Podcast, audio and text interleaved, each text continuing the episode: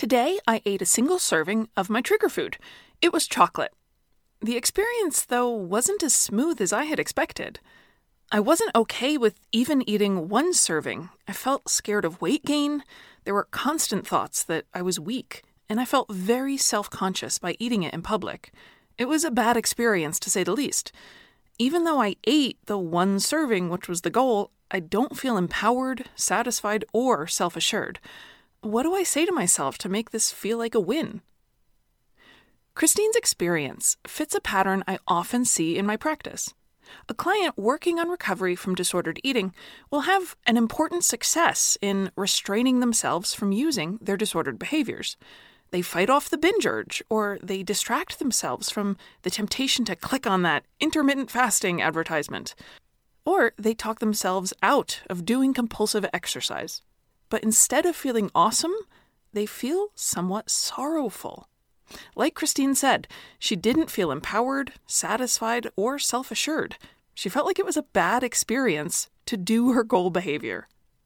Today, we'll talk about why that happens and how it actually isn't a sign of anything being wrong. It's a sign you're moving into the next stage of your recovery and actually making progress. Without a doubt, recovery from binge eating or other types of disordered eating is a process that leaves you much happier in the end. But along the way, it's part of the journey to go through some dips in the road where things feel uncomfortable and your mood is going to be a bit lower at times. But today, you'll learn where to expect these hard spots and how to keep powering on through them to reach the other side. This is the Breaking Up with Binge Eating podcast, where every listen moves you one step closer to complete food freedom. Hosted by me, Georgie Fear, and my co coach, Mary Claire Brescia. Georgie here. Before I get to the rest of today's show, I just want to thank everyone for picking up my book, Give Yourself More. I've received so many wonderful letters and notes this week, and I'm incredibly touched. Thank you guys for supporting me. If you haven't picked up a copy yet, grab my 2020 book, Give Yourself More. It's all about living a life filled with more things we want instead of running away from the things we want to get away from. It's about abundance and joy and living a healthy life by being really generous to ourselves. You can pick it up from Amazon or search for On Target Publications and pick it up directly from the publisher. I hope you love it. If you don't love it, you just let me know. I will buy the book back from you. On to the episode. You ate a single serving of your trigger food. That's huge. Janet was posting to Christine, congratulating her on that successful date with her trigger food that only ended in eating one portion. That's the whole goal in phase two of resetting with our trigger foods. Make sure you listen to the episode of this podcast on resetting with your trigger foods if you want the details on the whole process. Janet continued Christine, it sounds like you have a sabotaging thought that comes in the second sentence. Quote, it wasn't as smooth as I expected it to be. It seems to me that you're learning a new skill. If you were learning a new language, you wouldn't expect to be fluent on the first day of class. You wouldn't be able to speak the new language, and you would mostly be thinking in the old language, your native language. It's the same here.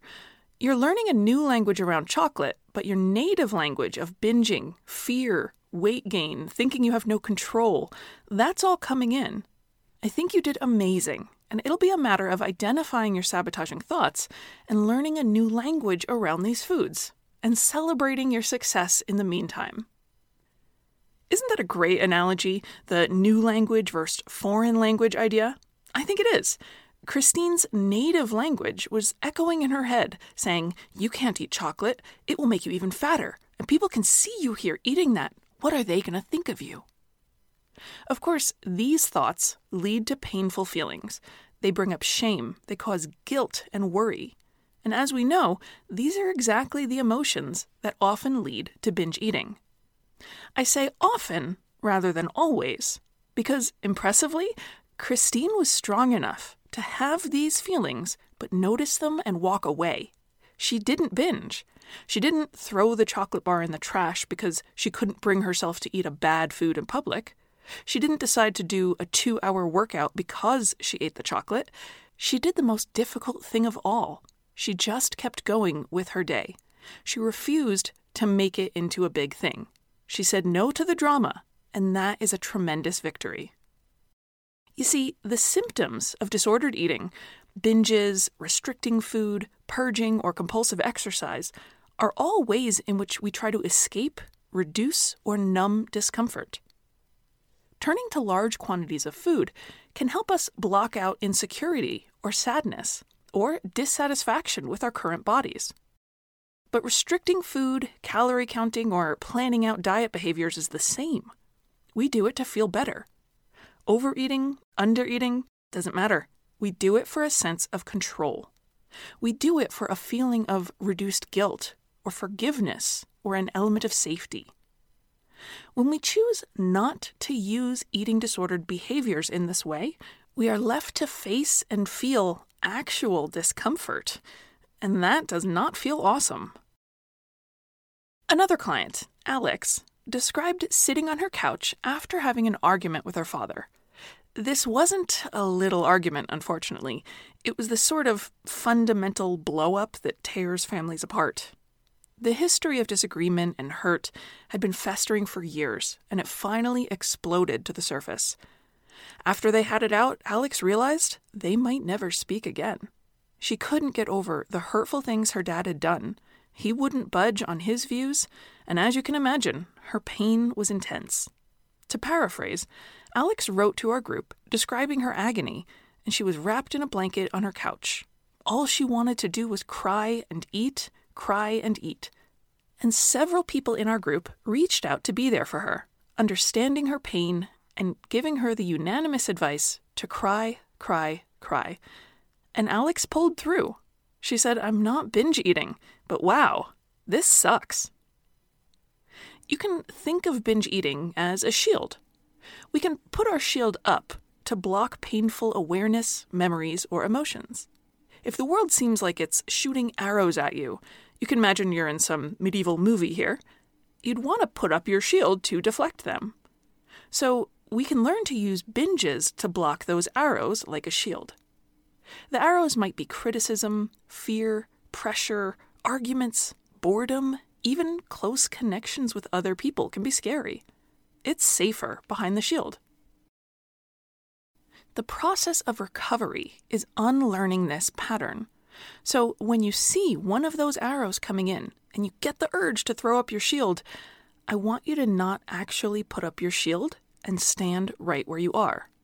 I know what you're thinking, but then the arrows are going to hit me. And I'm here to tell you yes, they are. But they aren't going to injure you. They're like Nerf arrows made of foam or paper airplanes. They'll hit you and they'll make you flinch. They could be really annoying, but they're going to bounce off. You won't get injured. You'll still be standing there, even when you let uncomfortable emotions hit you full blast. What Christine did when she chose to eat one serving of chocolate in a public place, which was highly uncomfortable for her, was standing there with no shield for the first time. She ate the chocolate, and the arrows hit. She got poked by paper airplanes of feeling scared of weight gain, and she got hit by another one of feeling weakness. And they didn't feel great getting pegged by those paper airplanes, but she didn't go back and grab the shield. The following day, she went back and she did the treat experiment a second time. The second day, her post reads Date number two with one serving of Bounty Bar in public. Much better experience than last time. I knew I had control and I made a choice. I counted my wins. I tried to eat mindfully and really enjoy the treat. I'm fighting thoughts that want me to overthink and stay stuck in guilt and shame. I choose to move on from this treat date. Now, this is only day two for her with this process, but you can see how things are really changing. Christine has more confidence now that nothing awful will happen if she eats one serving of candy or any other food. She might feel some fear or worry again, but she's ready to stand up to it. She knows there's an opportunity to let eating a chocolate bar get her swamped with guilt and shame, and she's not taking it. She knows yesterday was uncomfortable, but it didn't kill her. She seems like she feels much better today, even though it probably still isn't easy. And as the days go by, I predict it will get easier, and then even easier.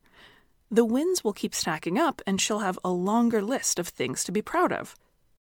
But what I want you all listening to remember the first time you work to eat a single serving of your trigger food is really uncomfortable because you're used to having several servings of it. It doesn't mean you're doing anything wrong, and it is going to feel so good a little later. And Alex, who was laying on the couch wrapped in a blanket, the one who had argued with her father, eventually she got up. She didn't binge, she resumed her life. And even days later, I know she's still feeling pain over the dispute, but she's managing it. She's living through it. You can do the same. You can survive your emotions and come out the other side. So expect to feel some uncomfortable emotions. It's part of life, especially when you do things in a new way or try to grow. When you choose not to numb out with food, you're going to feel emotions a bit more. But you'll quickly realize the thoughts and feelings you've been trying so hard to escape weren't deadly. At first, it may feel lousy, and you think, like Alex, wow, this sucks. But remember, you have to go through the suck to get to the rewarding part. One day, you'll stand on the other side of those painful days in your life and you'll look backward in time. You may see a path of tear and snot soaked tissues behind you, a rumpled blanket from where you curled up all night on the couch with your cat, but no evidence of a binge. No wrappers, no empty bottles, no empty bags or cartons. And you will feel incredible. You'll feel proud and resilient and strong. Think of that feeling and how much you want to get to that destination when you're sitting in the wow, this sucks moments. I'm Georgie. I have faith in you, and you're much stronger than you might believe. I'll talk to you soon.